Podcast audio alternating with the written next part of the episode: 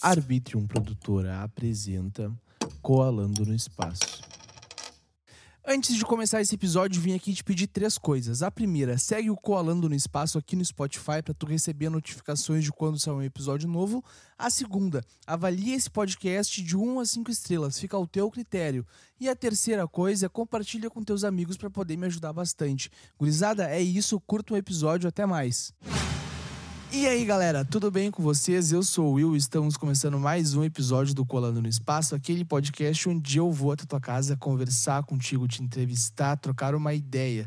E hoje nós estamos aqui com uma pessoa que já participou muitas vezes do Colando, duas vezes ou três? Duas vezes. Duas vezes. Hoje é a Sim. terceira, então, com a professora Anne Demira.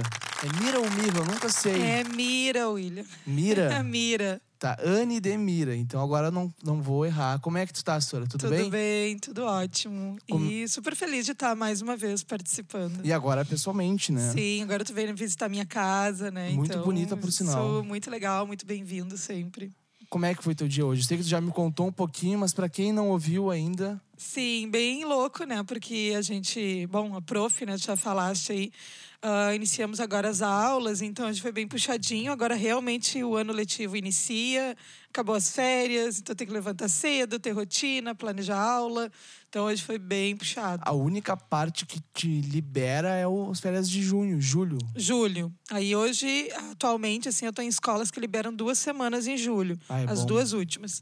Até o ano passado as- eu tinha escola que liberava só uma semana. Sim. Então duas semaninhas é um, É um alívio gigante, sim, né? Eu- daquela pausa boa no meio do ano. Eu tava falando com um cara que ele já tem uns 40 anos por aí, ele falava que voltava a estudar em março, na época dele. Sim, antigamente a gente tinha menos horas aula, né? Eu acho que era em torno de 160, agora são 200 dias letivos. São- eram Deus. dias letivos, né? Eram 160, agora são 200. 40 dias a mais. Sim, então praticamente mais de um mês, né? Mas isso é necessário pro aluno? Eu vou dizer que no nosso contexto Brasil, acho bem bom quanto mais tempo a criança ficar na escola, porque evita uma série de problemas aí, Sim. inclusive com as famílias, a organização familiar, de ter onde ficar a criança, né? Claro. Então não é, e claro, e a escola tem aquele compromisso de fazer o melhor possível para ela aprender bastante. Mas esse envolvimento na escola, de estar na escola, eu acho super importante. Mas tem aquilo também, né? Um exemplo, uma, uma escola particular é mais fácil de dar esse, esse retorno para os alunos, né? Mas uma escola pública é mais complicado porque o governo não investe tanto em educação. Sim, não, eu concordo contigo, mas ao mesmo tempo a gente tem tido, tem, temos exemplos né, de escolas públicas que realmente fazem um bom trabalho e às vezes não pode, pode não ser aquela aula assim padrão que a gente está acostumado a conhecer, a aulinha, todo mundo sentadinho ali na sala, Sim. mas tem várias atividades na escola para ele estar junto.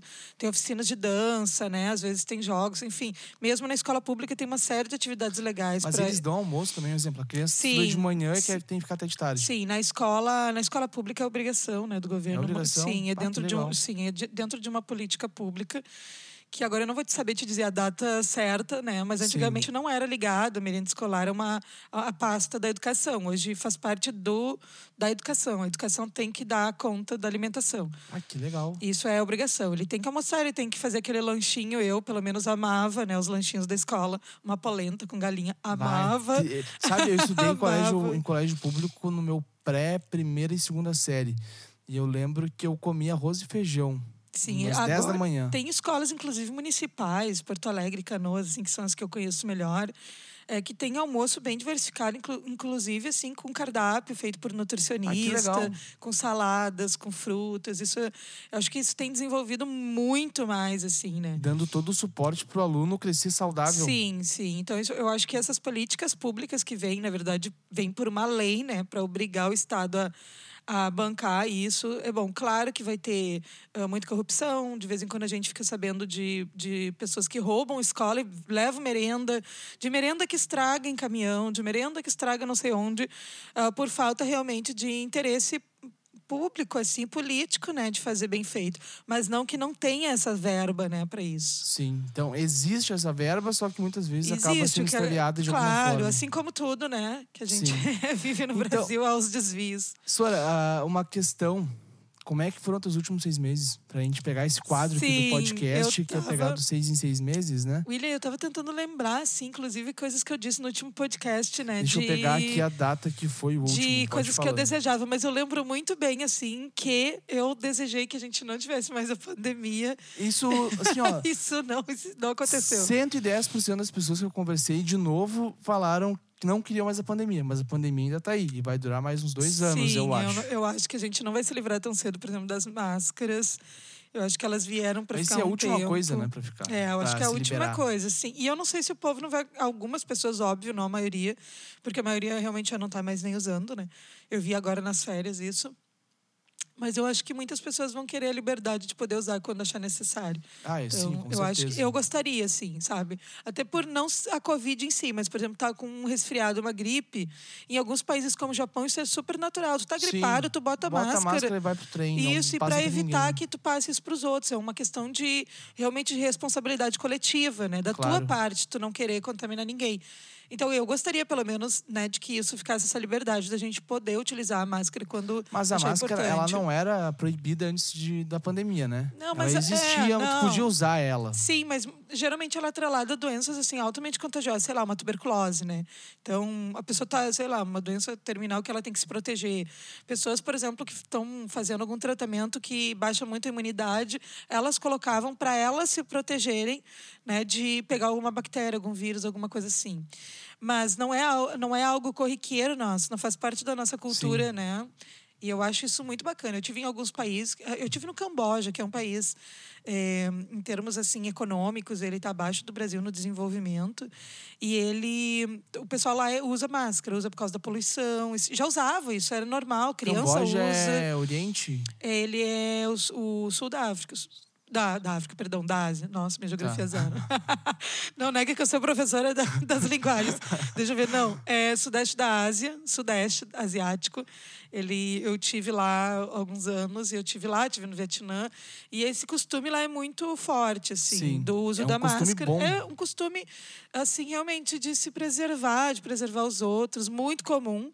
Coisa tinha boa. roupinha de criança combinando com a máscara. Isso já tinha lá antes Que de, legal. de pensar em pandemia, assim. Então, Antes de existir a pandemia, já sim, estavam fazendo já, isso. eles já são assim, já fazem. Olha aqui, a última vez que tu participou aqui foi no dia 18 de agosto, o seu episódio. Sim, eu acho que eu tá assim, 18 de agosto, foi no ano passado, né? É, eu vou, pra quem tá nos ouvindo aí, vai passar o que que tu falou, o que que tu esperava, e eu vou botar aqui pra nós ouvir. Tá bom.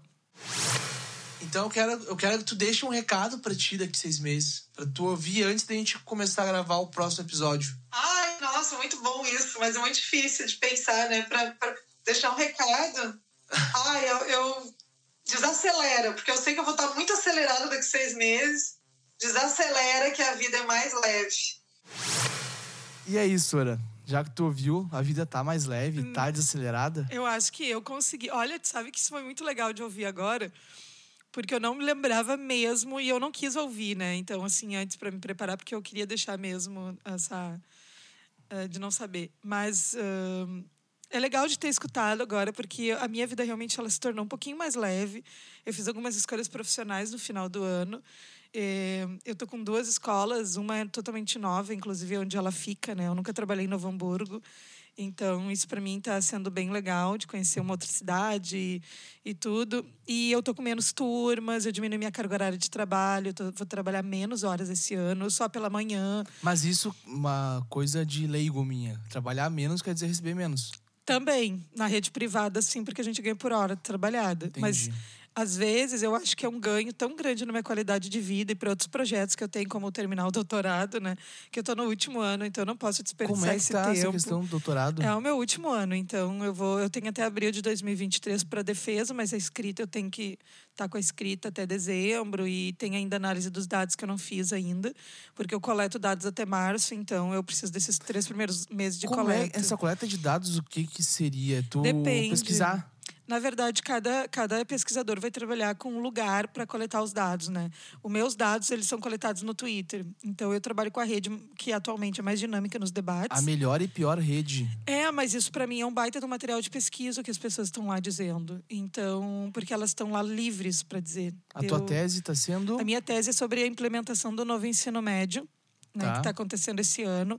E eu vejo os discursos, o que, que as pessoas pensam a respeito, se elas realmente estão entendendo o que está acontecendo na educação no Brasil, se e quais as discussões que surgem ali, os debates que surgem a respeito desse tema.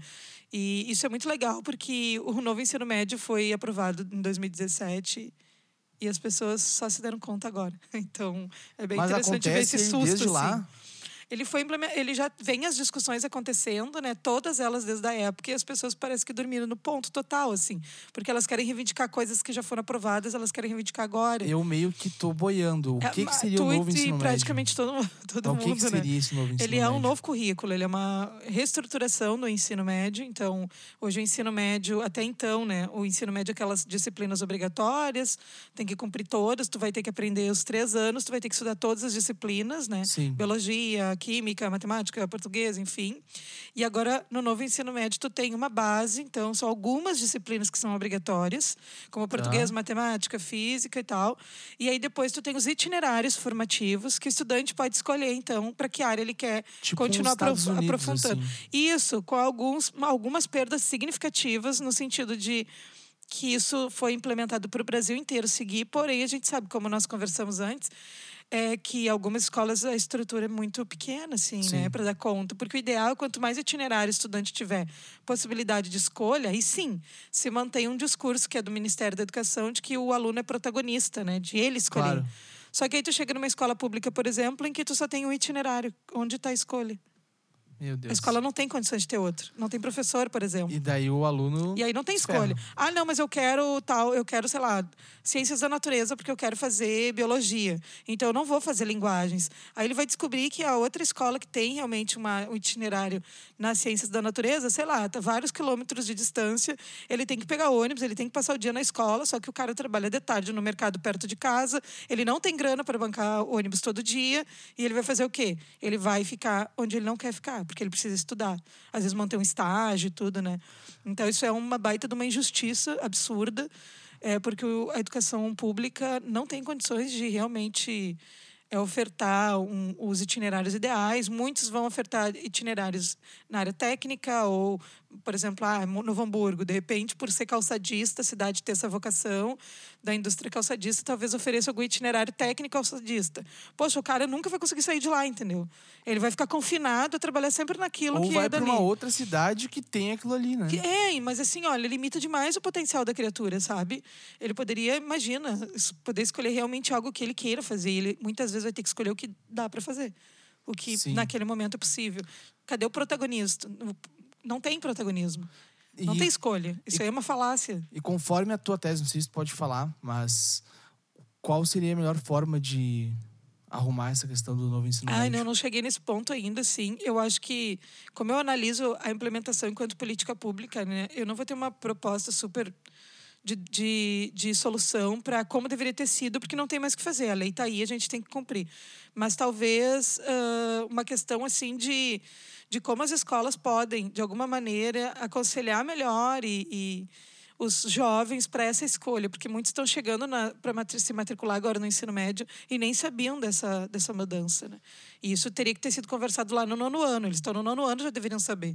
Então, acho que uma das grandes questões também é de uma conscientização da comunidade escolar, das famílias, só que também, assim, ó, muito complicado. Eu acompanhei a implementação em algumas escolas do Estado e o governo também não se resolveu, né? Então, só deixaram para tomar uma atitude, ter os itinerários mesmo, agora, tipo, para agora, para as matrículas. Também Isso aí parece ser uma passado. coisa pequena, mas é muito grande, né? Acaba com a vida, com sonhos, com quanta coisa dessa gurizada que está pensando em fazer, ó, sei lá, sonha em fazer direito, medicina, coisas grandes e que são possíveis, né? É, não é porque tu vem de uma escola pública que tu não vai conseguir. Mas isso acaba porque vai te limitar um monte no teu, no teu conhecimento. Como é que tu vai fazer depois um vestibular?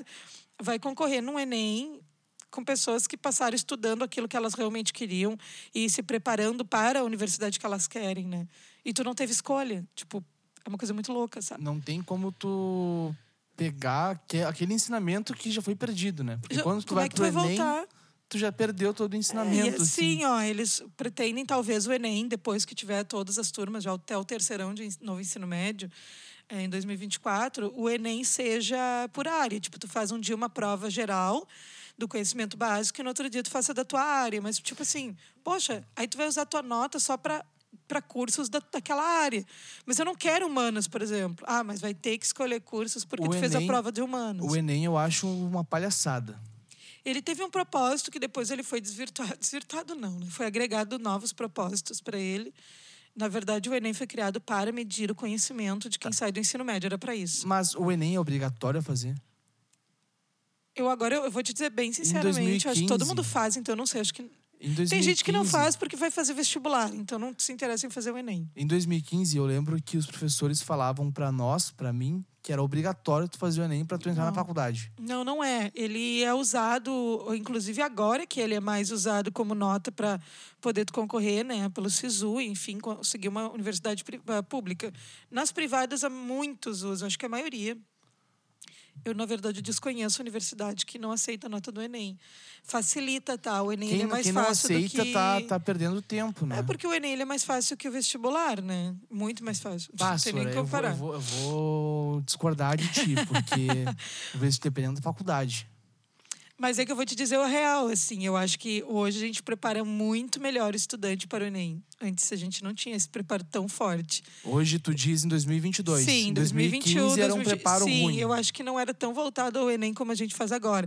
Eu acho que hoje os professores também se qualificaram mais para o Enem.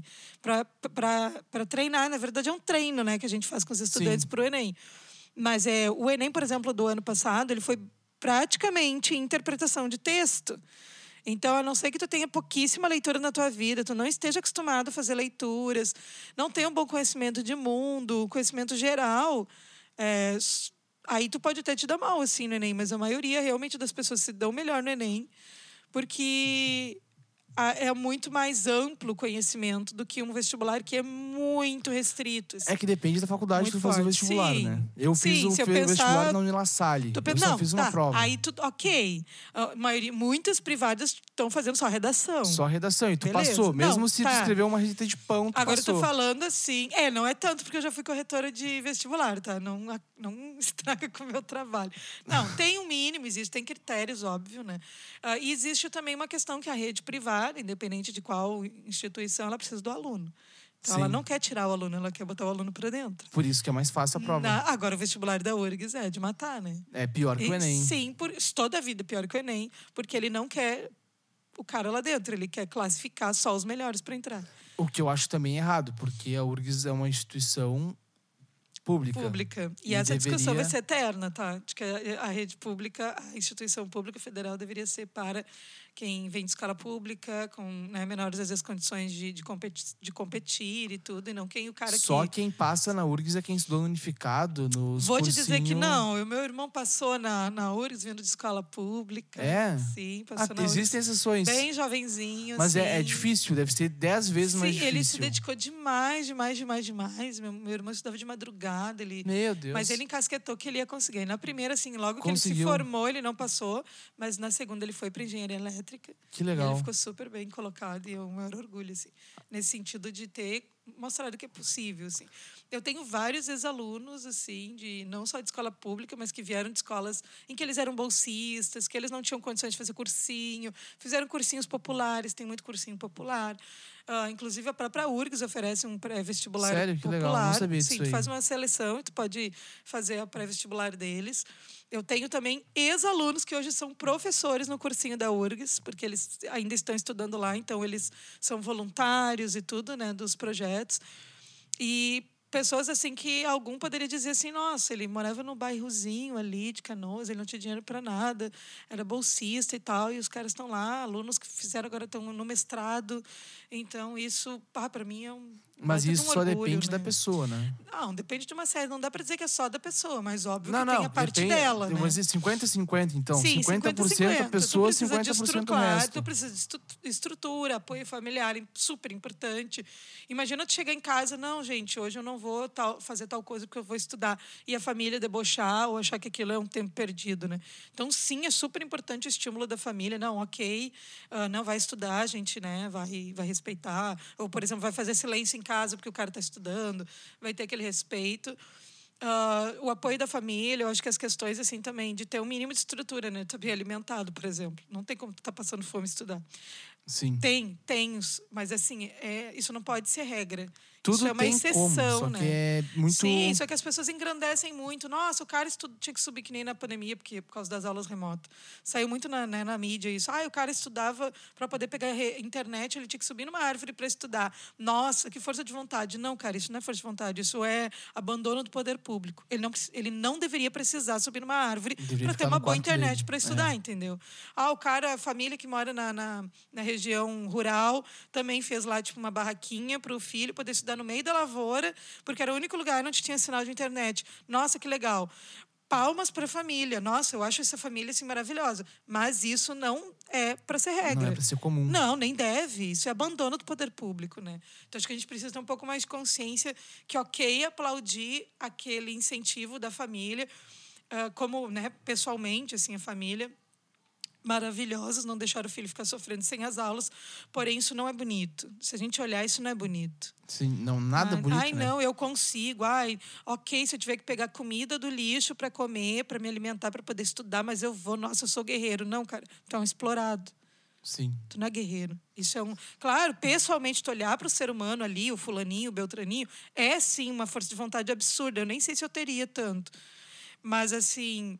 Isso é um horror da gente. A gente tem que olhar isso com né? revolta e indignação.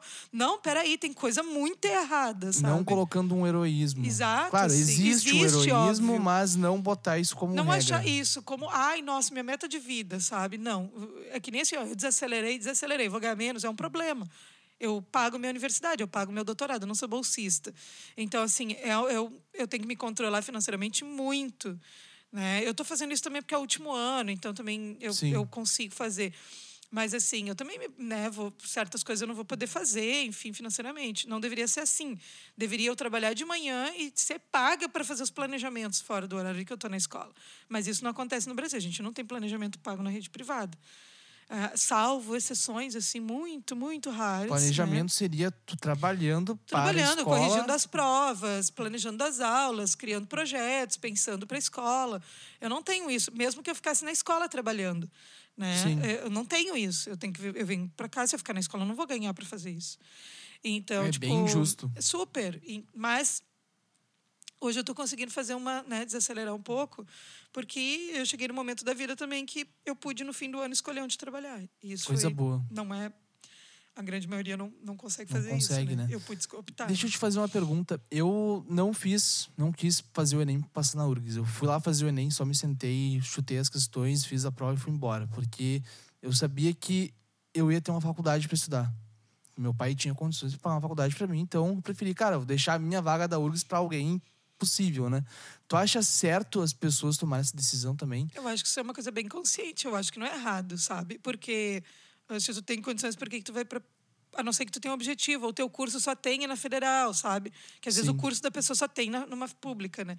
Ah, mas eu acho isso, se tu pode. Eu sou uma que eu estudei sempre em universidade privada. Vou né? dar o meu Nunca exemplo direito, federal. assim. Pegar direito, tem na URGS e tem na- nas Sim. outras faculdades. Mas- Tu acha que estudar diri- direito na URGS, sendo que tu pode estudar, sei lá, numa FMP, numa. Mas é um planejamento familiar, isso, isso depende de. Ah, o pai vai bancar, beleza, então por que, que tu vai. A não ser que tu queira. Tem gente que idolatra a federal, né? Ah, mas Ai, daí- tem que ser na URGS. Mas daí não, isso cara. aí eu acho.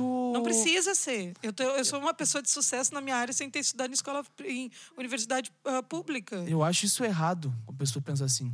Isso é Não, minha visão. é, né? é que depende de como a família em Deus. Às vezes, os pa- que nem eu tenho muito aluno, que às vezes os pais são formados pela URGS, tem toda aquela tradição familiar.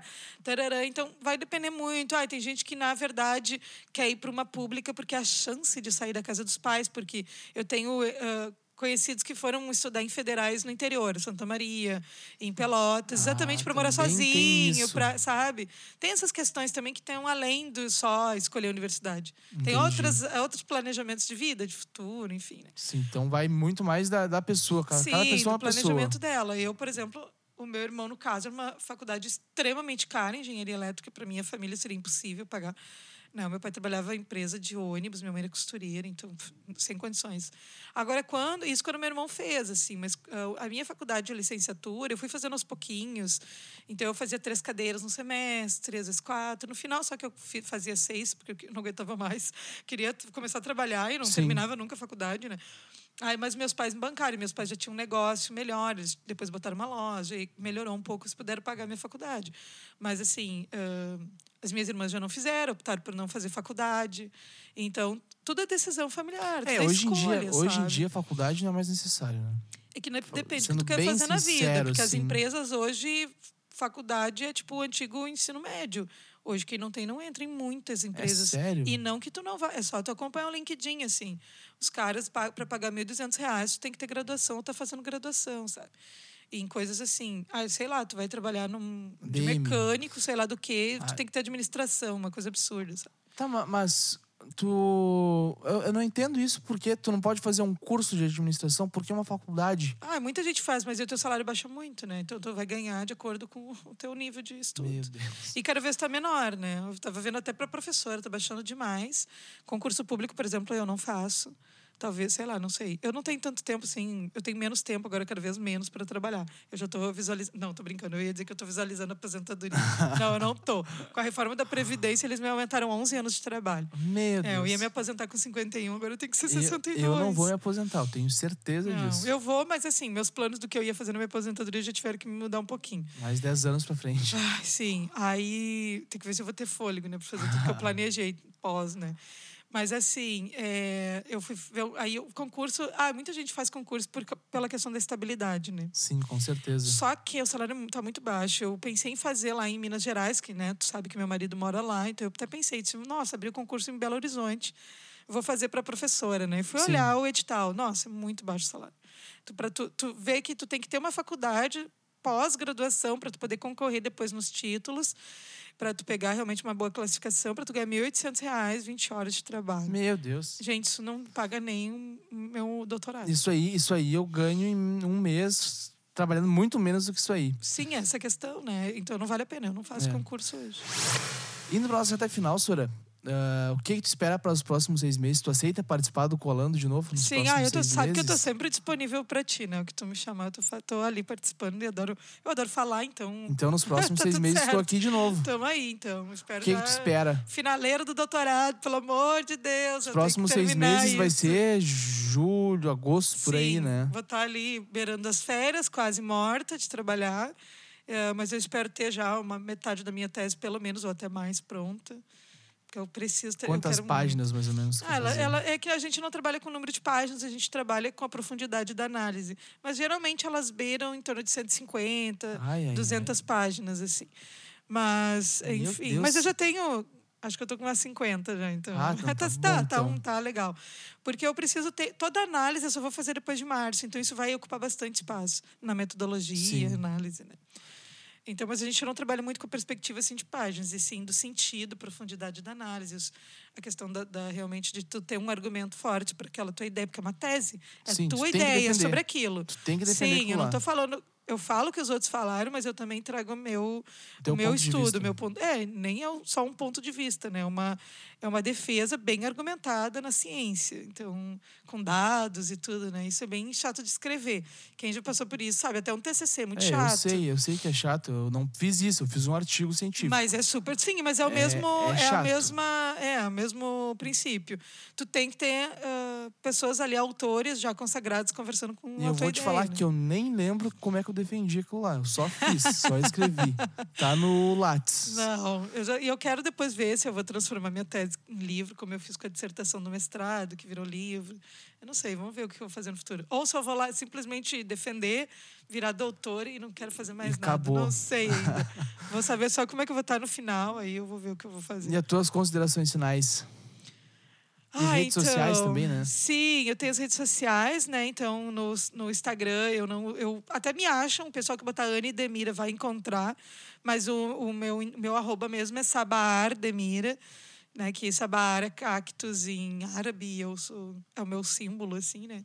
Porque é uma plantinha muito forte que aguenta, É. aguenta o tranco. Aguenta. Não aguenta precisa o de tranco, água. não precisa. Ela até precisa, mas ela aguenta se não tiver, né? Sim. Essa é a questão. Tu tem que dar água pro coitado do cactus, mas ele aguenta se ele ficar meses sem água, ele segura o tranco. Segura. Então, eu acho que a- e tem os seus espinhos que é a sua autodefesa. Acho que a gente tem que aprender a se autodefender emocionalmente Claro. de várias situações. Então, é minha plantinha do coração. E o, o Facebook não uso muito e o Twitter é Anne Demira, né? Tô meio ausente porque eu uso, como eu uso o Twitter para minha análise, eu tô tentando não interferir muito lá, né? Então Sim. eu só fico anali só olhando, Só olha. só observo. Mas eu tô lá também. Vai, eu só veio reclamando da vida. Ai, sim, sempre, né? Às vezes eu vou curtir, eu disse, não, eu vou deixar. Não, tá eu numa só bad, reclamo, não eu vou só ficar reclamo. O não Twitter eu só reclamo. Curtindo. Quando eu tô feliz, eu não tô no Twitter. Não, mas o Twitter é para isso, é para ter liberdade de fazer os teus desabafos. Ele é, espaço Mas a isso. liberdade pode fazer tu perder uma empresa, né? Ai, sim, mas aí o não sei se tu pegou a Sim, sim, eu, que eu sim, falei. mas ah, sim. É que também aí tu tem uma questão de senso crítico Senso- sobre o que tu diz, né? É, É, tu pode fazer as tuas reclamações, mas tu tem que saber que tá, tá em 2022 e certos absurdos são absurdos. é só tu ler a Declaração dos Direitos Humanos, tu já sabe o que, que tu pode, o que, que tu não pode É falar. Mas verdade. enfim. Não é nem É questão de verdade. poder, é questão de mostrar o teu caráter através daquilo que tu diz. Tu pode reclamar, sei lá, do calor que tá o inferno. Mas certas coisas que tu disser lá. não que... pode falar. Não, porque tu vai, por exemplo, querer a morte do outro. E, É. tipo, não, né? Ah, isso aí eu nem quero tocar É, não, não, nem vamos, porque que dá outro podcast. É. outro, outro E as episódio. considerações, Sora? Então, ai, sei lá, eu acho que eu vou continuar dizendo pra gente desacelerar. Eu acho que a pandemia veio nos mostrar isso, né? Não adianta acelerar, meu filho. A hora que tu tiver que parar, tu vai parar. Então, acho que a gente tem que realmente continuar nessa vibe, assim, de, de não esquecer esses dois anos que, que a gente tem passado. Agora tá mais tranquilo, mas um tranquilo mais ou menos, né? É, mas acho que a gente tem que continuar desacelerando. Acho que a gente, a humanidade já acelerou demais, Sim. já se autodestruiu muito. Então, Tem que esperar pra não dar o fim à espécie humana. exatamente. Então tá, Sora, muito obrigado por ter aceitado, muito Super obrigado por me, por ter me recebido na tua casa. E pra tu que tá nos ouvindo, vai ouvir os outros episódios com ela também. São. Faz seis meses, eu não sei o número desses episódios, mas só tu procurar aí que tu vai achar. Me segue nas redes sociais, segue a Sora nas redes sociais também, segue todo mundo. Me. Tá complicado pra falar, sempre tá complicado. E segue a gente no Spotify também, avalia aqui tudo certinho. Semana que vem tem mais. Um beijo pra vocês e tchau.